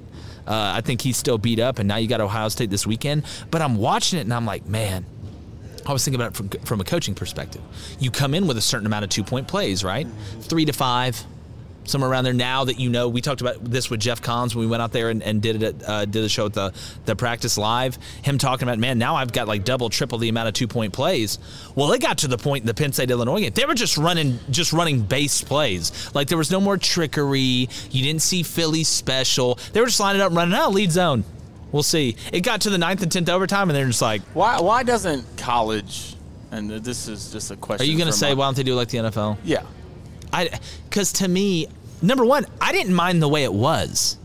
Like I didn't really mind it, but I'm shocked at the backlash of the new overtime rules. I like this it's better. quick. You would This is think in our society today they want the quick. Hey, you know whatever. I know it went ten overtimes, but they're running to the sideline, running back out. This play matters for the game. This play matters for the game. This play matters for the game. It was great. It was. I mean, you had goal line stands, guys getting Mm-hmm. hit at the inch. You're at the two and a half yard line. I just don't know how people and people are just trashing it. I bet people in the Booster Club right now are trashing the overtime. How much you want to bet? I, Are they? Maybe Are I, they? I, smell I bet we, they are. I smell we put out a poll there. I smell we you put out a poll. Yeah, I can put out a poll. Put out a Put poll. out a poll. Do you like the new overtime? Is the wait? No, no. Do this. Is the new overtime better than the old overtime? I think that's a better question. But everybody's just been trashing it. So that's my five star. Well, shout see. out to Illinois, but shout out to uh, them actually getting some rules right for once in the new overtime. I like it. Yeah, and the, as if the Big Ten East couldn't get any weirder. That's it's, exactly it's about right, dude. to It's start. weird- This- it's it starts this weekend. it's and a it's Legitimately, both ran out of plays. Yeah, they're, they're like, all right, hey, I got an idea. Let's play with 12, see what happens. All right, four stars. Bryce Young dominates on the ground. Now, you'll say, oh, he only ran for 42 yards, but he had two touchdowns, and they were two crucial touchdowns. But to me, I think it's more of a sign of things to come, a little more coaching as we move on through the year, saying, hey, we're to the point now where you've got a good feel of what's going on. You've done a good job of keeping your eyes down the field while you're on the run, extending plays outside of the pocket and inside the pocket. But if you feel like you've got them in a position where, boom, I'm snapping it, I can see man and I can take off, you're a good enough runner if you protect yourself to really hurt people. And Bryce Young made a couple moves on some Tennessee guys in the open field that was nasty. He's got that drag foot juke where when he mm-hmm. jukes, he drags the back foot and you like kind of screws you up as a defender for a second because you're like, I don't know which way which way way he's going, and it's kind of a different speed and a different feel to it. Uh, but I thought Bryce made a lot of better decisions running it, but being safe. Now it's different when you're going in to score uh, in a big game. You got to put your body on the line sometimes. But if you watched, he really didn't sit there and absorb a ton of big hits. And a guy that's not the size of Jalen Hurts or some of these bigger quarterbacks, he ran smart, he ran effective, but he was also dangerous. And that's the balance that he needs to continue to have. All right, three stars. Ole Miss handled his business. I talked about this in the monologue. You're beat up. A lot of teams are beat up this time of year. Did they make excuses? No. They went down seven nothing. Did they make excuses? No. Was down seven nothing. Had to get a goal line stand to keep it from 14 to nothing. No excuses. They took the game from LSU. I think this showed you a lot about Ole Miss's mental toughness as a team, and I think that's something that's overlooked when you look at Lane Kiffin coach teams. If you watch a lot of Lane Kiffin Kiffin coach teams, regardless of the different assistants, they're really never super soft. You're, and Ole Miss was horrible on defense last year because of personnel. They're still not great on defense, but it's not like guys were afraid, like they weren't throwing their bodies around. I think that's something that gets overlooked with Lane Kiffin. His guys play physical. That offense, Matt Corral plays physical. That offensive line plays physical. Ealy runs hard. Parrish run hard, runs hard. Snoop runs hard. Guys are trying to break tackles after the catch with Drummond and the stiff arm and stuff like that. So to me, I think this was a big statement on Ole Miss's mental toughness as a team, as beat up as they are, and they got another big mental toughness test at Jordan Hare Stadium this weekend. All right, two stars. South Carolina. And look, again, I'll say it again. I think Shane Beamer's the right guy. But I looked up, and I can't remember if it was late in the third quarter or going into the fourth. They had six total yards. Six. We have one, two, three, four, five, six, seven, eight helmets on here. So for three fourths of the game, we had more helmets on the set that are in the shoot than they had total yards in the game. That's almost very hard to do. And you look at sack yardage and you take that into account, but still, that is almost impressive in itself. Now, they finished, I think, with 185. They scored some garbage points late. But I was looking at that, and that was just a bad performance. And they were outmanned and outpersonnelled, and I get it. I get it. But A&M acted like they were playing the JV up front. I was watching some of the get off. It was like South Carolina never changed up the snap that much. They were just off balance the whole night. But to get six total yards, I hope everybody realizes that's a little over half of one first down. And you ran how many? What was the yards per play up to that point? Because I'm not a math scientist or a mathematician or whatever you want to call it, but it's not good. It's not good a lot, which means basically every play you were catching it and taking like a mini step. And that's just as far as you got. Like, I would love to see somebody just take the amount of steps per play that South Carolina was getting. And I'm not here to pile on South Carolina. We know that they don't have the personnel. We know that Shane Beamer's recruiting pretty well. But man, that was ugly to watch. If you're A and M, it's great. I mean, it's I you loved know, it. you know, if you're a, if you're an A and M fan, shout out uh, the the Hutton family, uh, big fans of the show. That I'm sure y'all had had a ball as the DC. I'm sure Mike Elko was up there. I mean, they're high five and do whatever they do. But six total yards, it's not good, Bob. All right, one star. Go ahead and clean up on the whole state of South Carolina today. Man, Clemson. Ugh. You know, it's one thing to kind of fall off and have a bad year. It's another thing what's happening at Clemson. DJ right now is a bust. You got to call a spade a spade. You got to call a spade a spade. This is the same guy that was in there with JT Daniels and Bryce Young in that same group. He's next. He had tons of offers, and we know he has the ability to be a good player, but man, he looks lost. I'm talking about Will Robinson lost in space. Where's my robot help? I mean, their offensive line. I mean, Pitt was just a lot better than there, and I know that they've had two defensive linemen out, but Clemson. I mean, at the end of the day, what are they four and three now? Worse than that? What a huge drop off now. Do I think they'll be back, or this is a sign of an, an indicative sign of things to come? No, Clemson will be fine.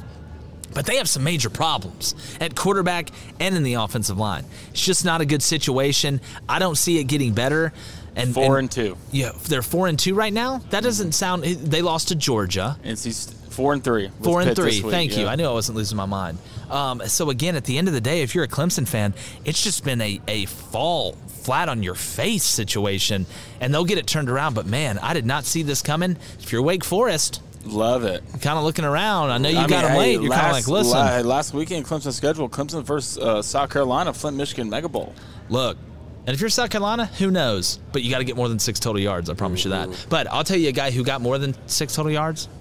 He actually won a Heisman. He's a pretty good quarterback at Florida. His name's Danny Wuerffel. He's going to hop in here right now. Hey, everybody, let me tell you about one of our newest sponsors, Pasquale's Pizza and Wings. They have the best pizza in the solar system universe, wherever. Uh, and now they've added meatball items to their menu, which makes it Meatball Mania. Who doesn't love that? Each week, four of the top offensive lines across the college football landscape will receive an MVP. That's a meatball victory party to celebrate their wins and get fired up for the next big game. These winning schools will also get a chance to try out the meatballs with special promo codes. And at the end of the year, one group will be crowned the Pasquale's MVP offensive line of the year. Here's who we got this week.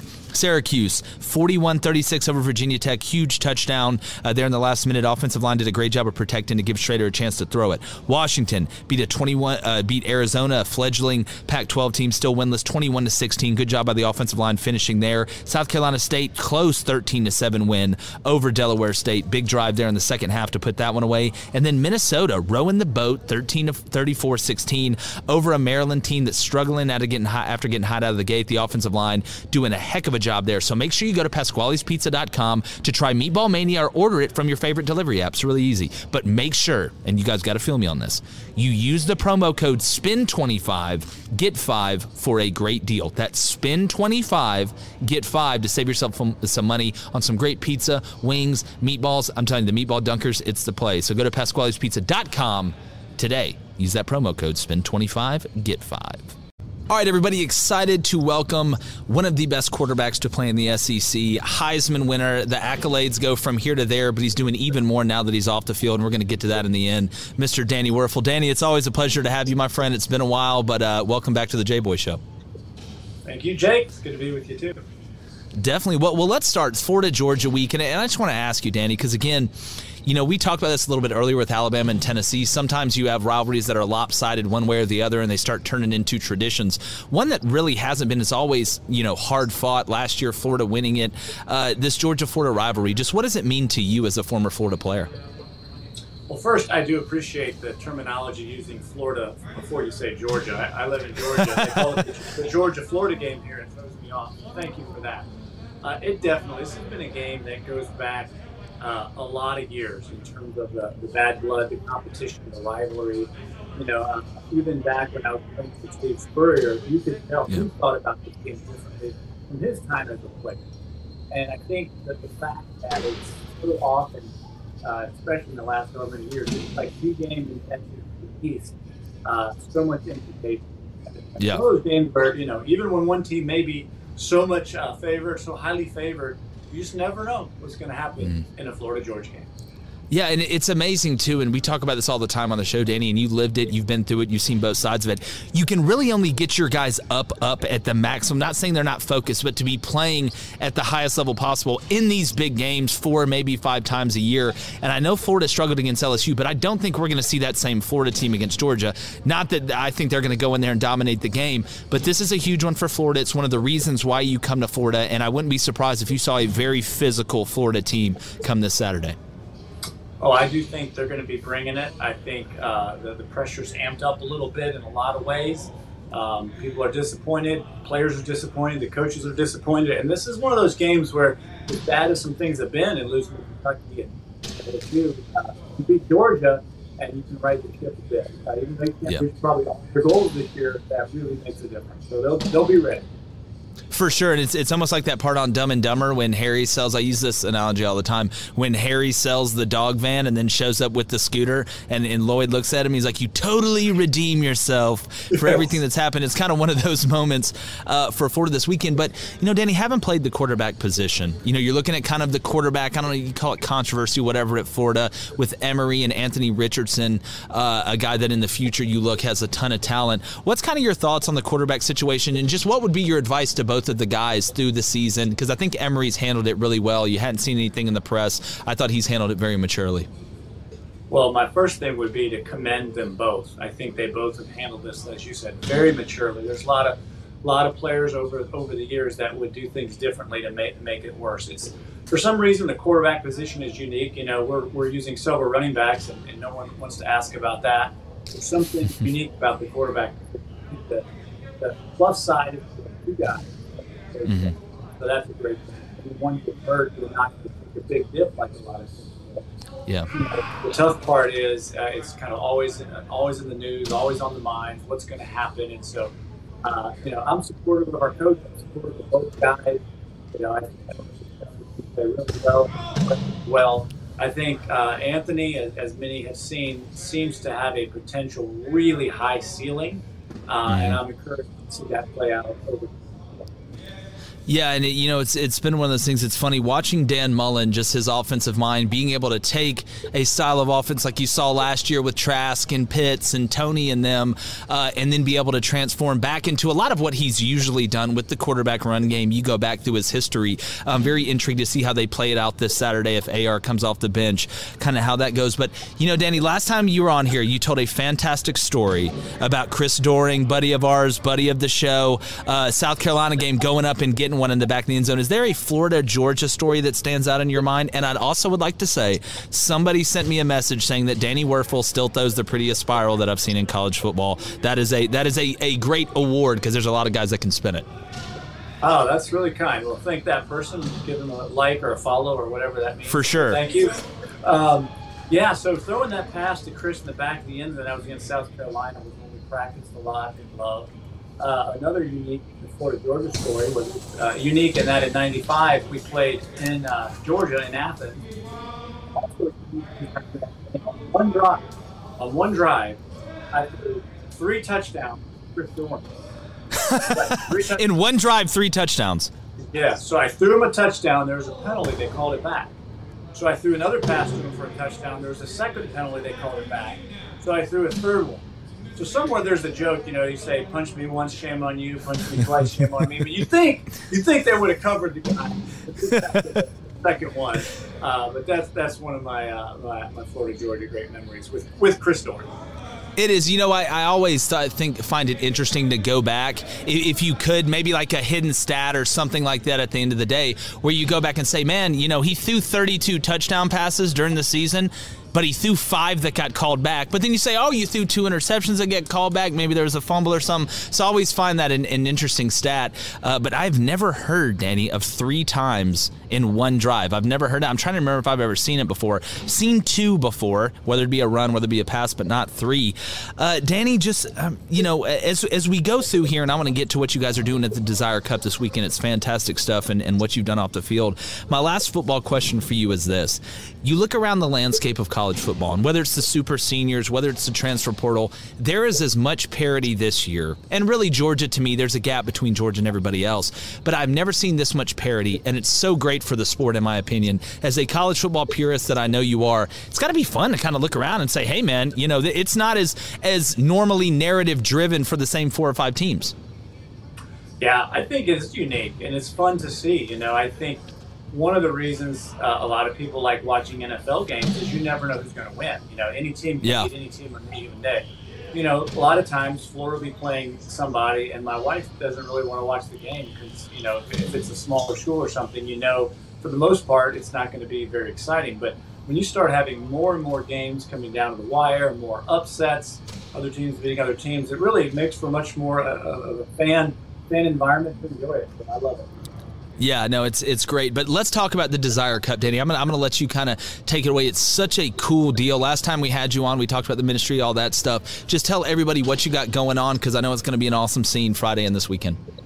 Yeah, yeah. Well, as we've talked about, and many know, I do a lot of work supporting under-resourced neighborhoods across the southeast. So we're impacting the lives of hundreds, probably thousands of kids and families in some really cool ways.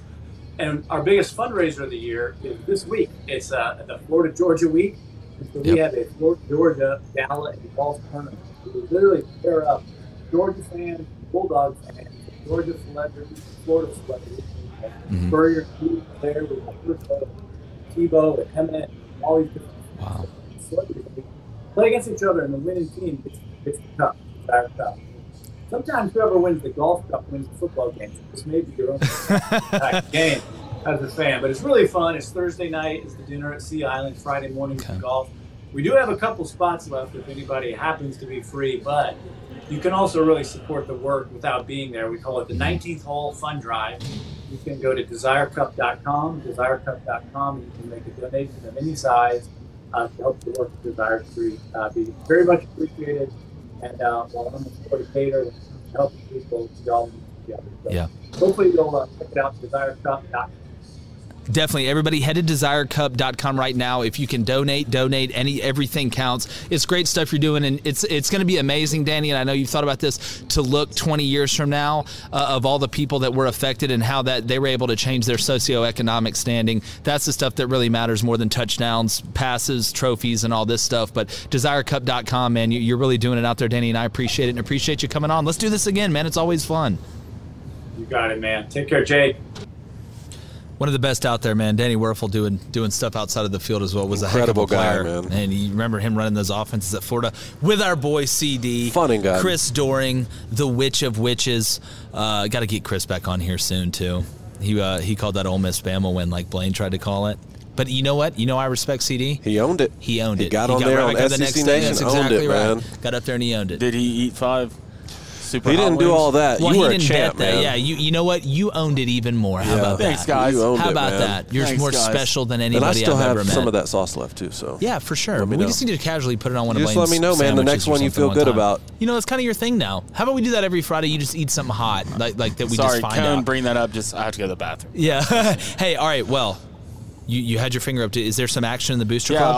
um, a couple donuts and one Oh, thing. Hold on. I love when we get to hit Hold the on, button. I put the poll out. Is the Okay. new overtime better than the old overtime? Sixty percent no. Oh.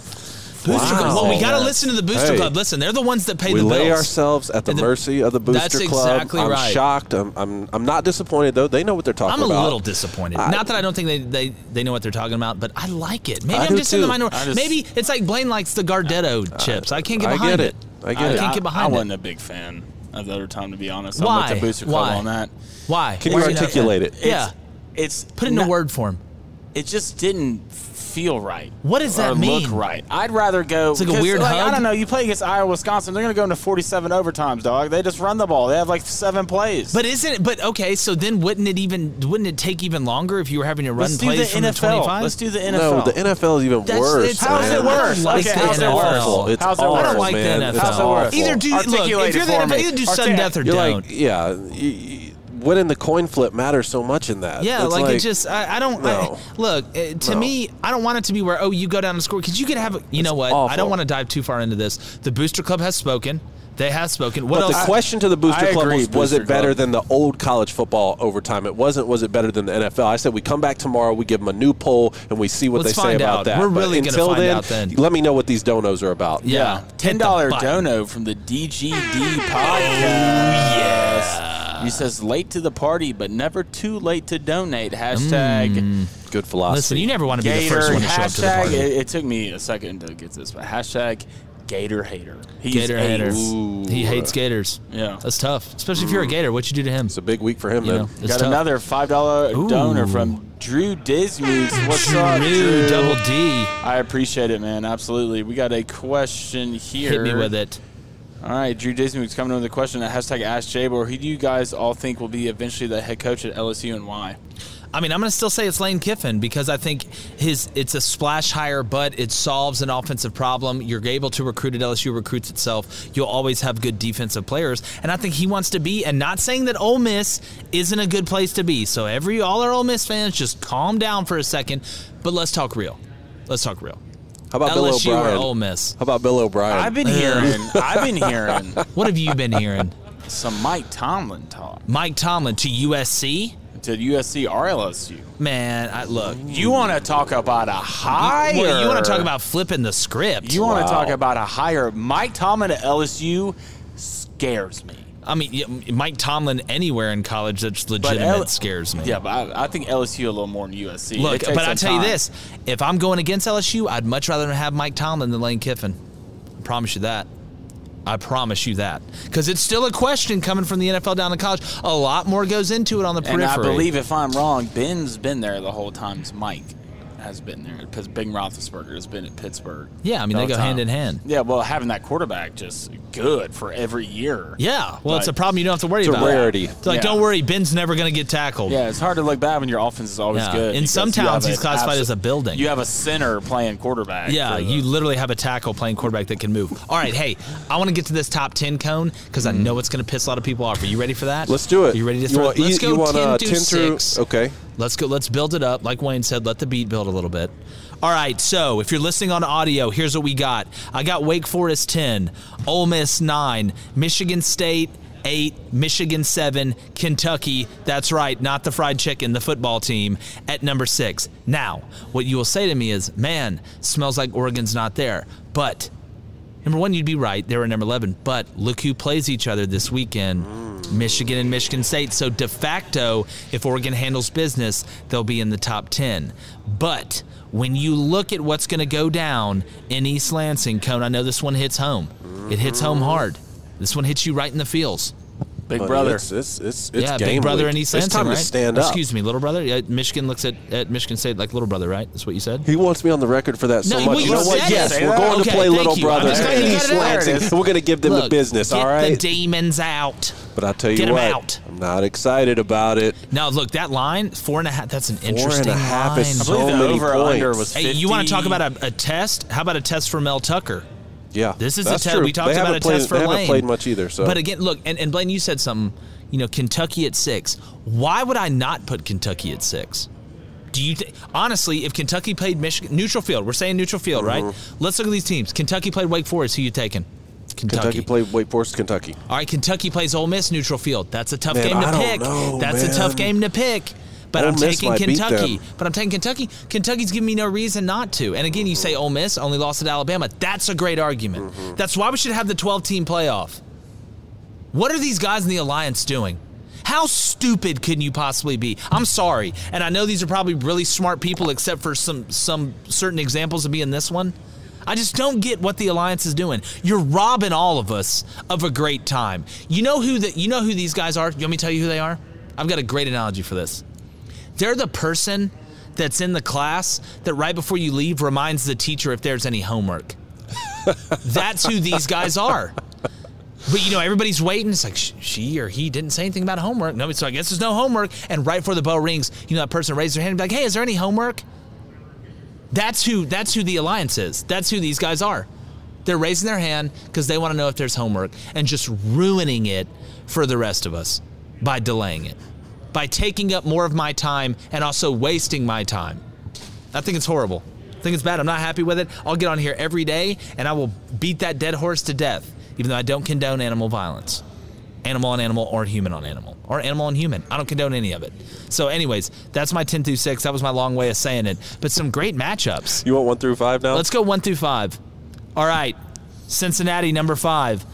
Oklahoma, number four. Man, it just hurts. You have to put say the- it like that too. There's It's no just- confidence in that. This reminds me of all the Notre Dame teams that they're like they're going to make the playoff and then they get drug off the mat.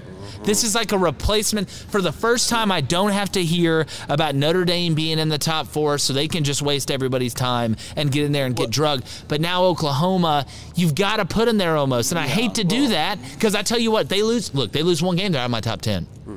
That that's how hanging by a moment, lifehouse style, we are right now. With But what situation. number four team would you put in there that wouldn't? I think get, there's a bunch of one-loss teams that would beat that Oklahoma. wouldn't get drugged in the playoff. If you had to put someone in the So if fourth, we're saying, all right, let's take Georgia out of it. Let's say Bama.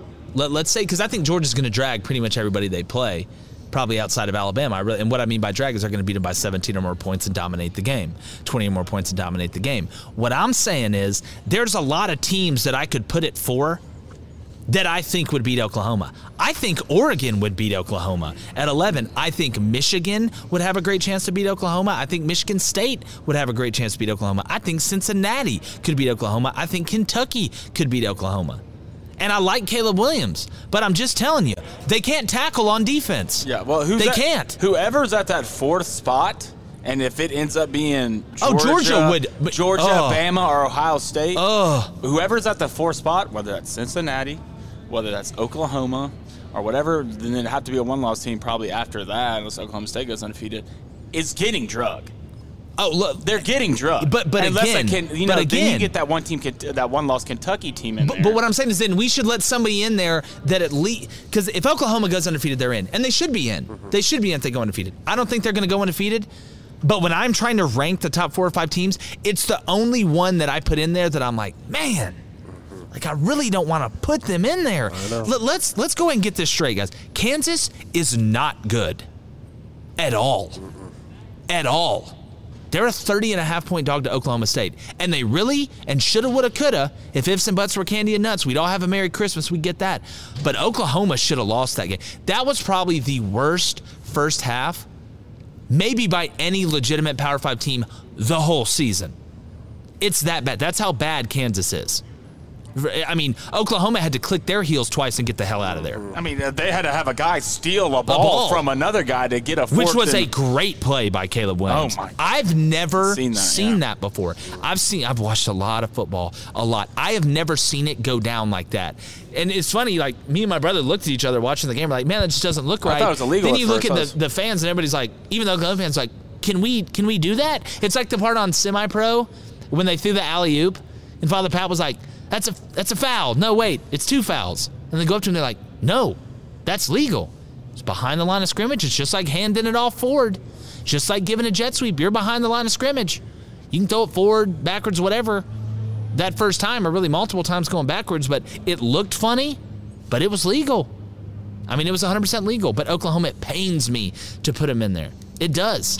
But Georgia number one, that's easy. Bama number two, really, right now, that's easy, even though I think they're vulnerable. I think them and Ohio State are close. Ohio State is playing now. Man, Ohio they're State really trending. hasn't done it against anybody, but listen, They're trending. you're man. beating Indiana 44 to 7. Somebody's pissed off. That just tells you This that- is what that good They're teams pissed do. off for greatness. The athletes that Ohio State has. Yes, well, they're- it's more they're than on the that. element. It- It's more than that. receiver, LSU has athletes too. Okay, these this is what good football teams do and well coached football teams do is they trend at the right time and they get better throughout the season. This is what Michigan fans have wanting to, been wanting to see from Jim Harbaugh. Like the Well, question compared to, the big, the, compared to the Big Ten, when, when it comes to athletes, they're different.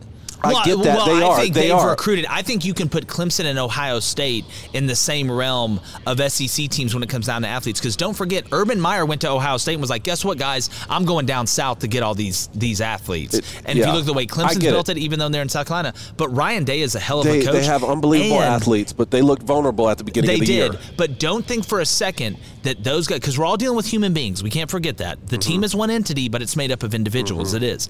Don't think they didn't look around and they're like, wait a minute. Bama's got a loss. Oregon's got a loss. Notre Dame's got a loss. We can. We're still primed to get in here. Yep. And they've got enough games, starting with Penn State. I know they lost to Illinois. Mm-hmm. And that game's at home. To me, I think you could make an argument between Alabama and Ohio State. I think you That can too. too, actually. a little bit at number two. I really think you could. Because again, that loss, and I know it was at home. I get that to Oregon. And Oregon lost for Dell after that, and, and I get that.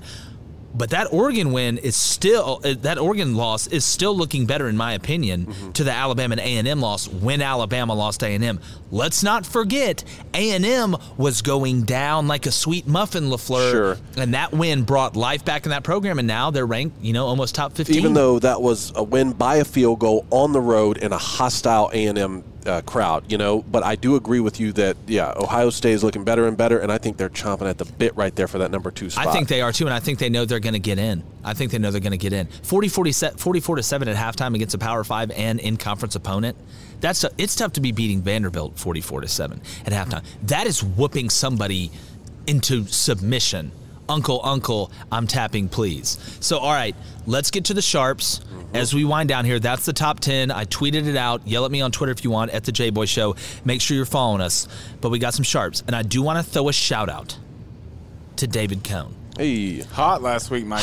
Hot last week. Me and Blaine were just okay. You were hot last week to continue to keep us in the green. Three over 500. I like it. Thank you. 97 and 70 to be a cool 58.5%. We're going to get over the 60%. Somebody's having the golden weekend this weekend. Let's get- I'm, I'm- just I'm calling telling it. you. Somebody's having the Let's golden do it. weekend. If you don't know what the golden weekend, it is exactly what you think it is. It is a perfect weekend from the Sharps to the Saturdays. And now I we, love we, it. we do want to make a little adjustment, and I think we're good with this.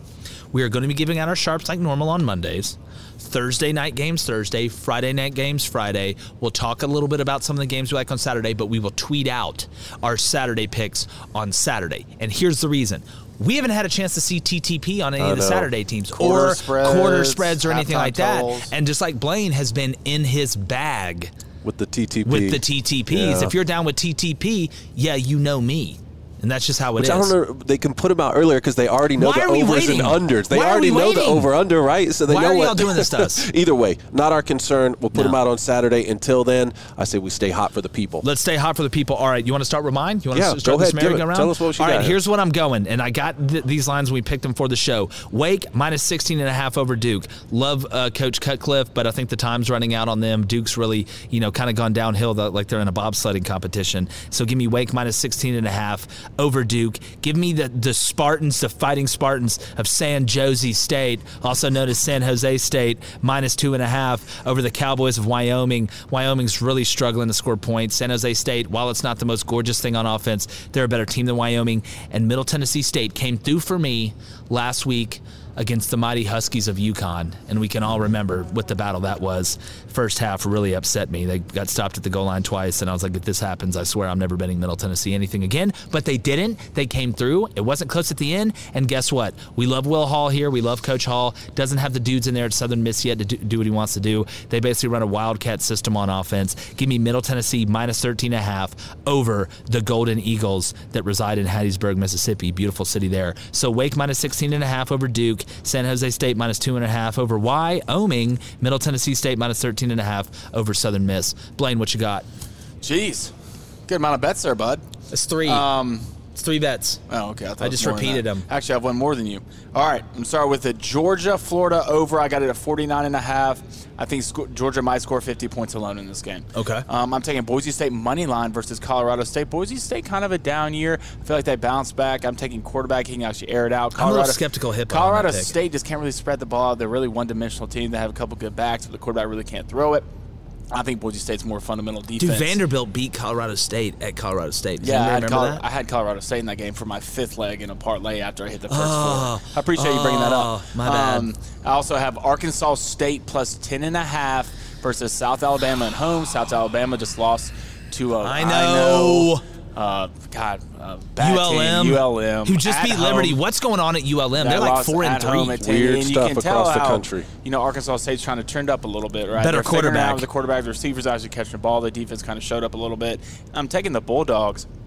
Minus 13 and a half. I saw it go down and 14 and a half, went to 13 and a half. Thought I'd grab it then. And I don't know how you look at Georgia. I know it's a rivalry game and weird things would tend to happen, but I don't know how you don't look at this Georgia Yeah. team and then look at this Florida team and don't say they're a 14 point better team. I know. Look, and and South Alabama is such a bad. Like you got to get you got to take your hat off to Terry Bowden though in ULM, man. Losing his Mm-hmm. dad, Rich Rod, those guys there. They didn't win a game. They were horrible last year and started off horrible, turned it around. All right, Cone, you're seven All and right, one in the sharps. Seven Can and one in the sharps. hot? The last four weeks, my only loss was what? Remind the people. They know. Oh, you picked They Arkansas know to beat Auburn, which wasn't a Arkansas- horrible I pick. picked Arkansas Yeah, over it wasn't- it Auburn. They bad, said dude. War Eagle beat them. A wise man would learn from his mistakes. Okay, Don't which do is it. what I was Don't. thinking when it was one and a half. Oh, that line went to two and a half. Ole Miss's favor. So I'm going to Auburn's take favor. Ole- Auburn's favor, right? It's Auburn minus two and a half, right? Or am I tripping? That's what I'm saying. Oh, Ole Miss okay. is yeah. I get two and a half Oh, points thought for you Ole said Ole Miss. Miss so I'm going to take two and a Okay. half miss. I'm going to take the two and a half with Ole Miss because here's why: we could have a 27 all situation and get into the new overtime rules. Right? Wow. Auburn could you win by two, deep. miss by the hook, pick hits. Okay, I want Ole Miss plus two and a half, and I want Kentucky money line. There's no reason they should lose to Mississippi State. Yeah, that's an interesting. We're going to talk It's about a that more. during the- It's a trap. Admiral Ackbar special there. Yeah, it might be a trap Uh, game, that, that's look. I, I'm with you with Kentucky money line. I just look at that Mississippi State game. We talked about it earlier. So there's the sharps. We're going to tweet them out as we normally do on Monday. Let's see if we can stay hot there. It's been a great show, Blaine. Anything else from the Booster Club before we wrap it up and put it under the tree? Um, shout outs to Terry Bowd, man. Butcher Club, you- you're doing well.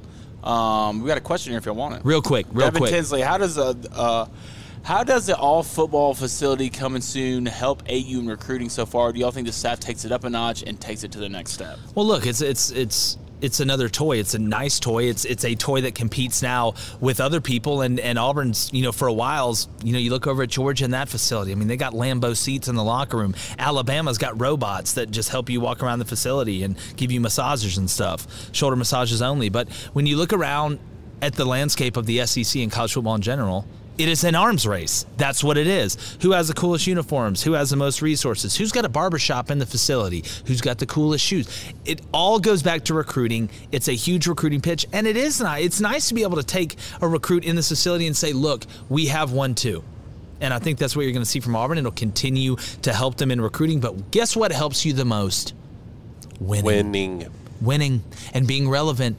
And you notice that we're this far in the season People are still talking about Auburn having a chance. And when you have that, you're able to take that momentum from before the season when you're Bryan Harsin and this coaching staff and you told all these recruits, hey, we're coming in here to do good. We're going to get Auburn back on track, this, that, and the other. Now you're looking at them like, hey, guess what? I'm not the guy that said I told you so, but welcome to the party, pal, to quote Bruce Willis from Die Hard as he looks down out of the broken window at one of the many people he put away in that true life story. So, uh, anyways, appreciate the Booster Club. Great as usual. Appreciate the donations. Can you just hit the button one time for me, Cone? Just.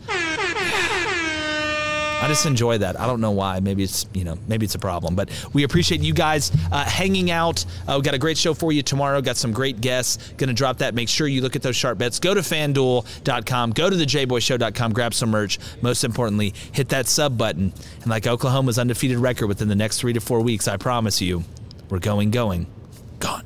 The J Boy Show is produced by David Cohn, associate producer Blaine Crain. Audio engineer Faison Sharif. Executive producers Jake Crain, Vince Thompson, Steve Chamberlain, and David Cohn. Voiceover announcer Mark Aston. Please subscribe to The Volume on YouTube, where you can catch us live weekdays at 3 p.m. Win the water cooler with The J Boy Show.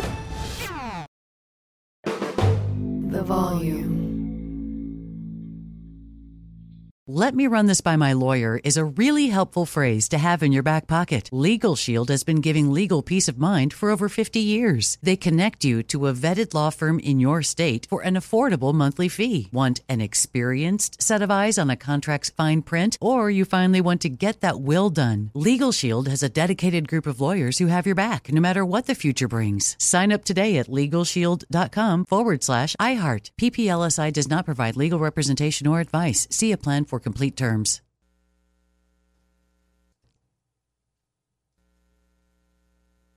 It's Freddie Prinze Jr. and Jeff Dye back in the ring. Wrestling with Freddie makes its triumphant return for an electrifying fourth season. Hey, Jeff. Are you ready to rumble our way into an all new season of Wrestling with Freddie? You better believe I have. I've been practicing my body slams, and I'm jacked. All right, don't go injuring yourself now. We'll be highlighting the best stories and matches of the week in wrestling from AEW, WWE, and have one on one talks with the best talents in the world of pro wrestling. Listen to Wrestling with Freddie on the iHeartRadio app, Apple Podcasts, or wherever you get your podcasts. A rested child is a happy child. Sleep Tight Stories is a weekly podcast that brings comfort and joy to families worldwide with calming bedtime stories.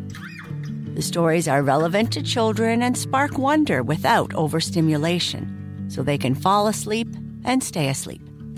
Listen to Sleep Tight Stories on the iHeartRadio app, Apple Podcasts, or wherever you get your podcasts. For a bedtime routine you'll miss when they're grown, Sleep Tight Stories. Discover a new educational and interactive podcast, Stories for Kids by Lingo Kids. Our episodes are packed with fun activities, right, Elliot? Oh, yes! We went shape hunting around the block and we found spheres and cubes on the street. That was great fun. Join Stories for Kids, the Lingo Kids podcast, inspiring you to learn while having fun. Listen to Stories for Kids on the iHeartRadio app, Apple Podcasts, or wherever you get your podcasts.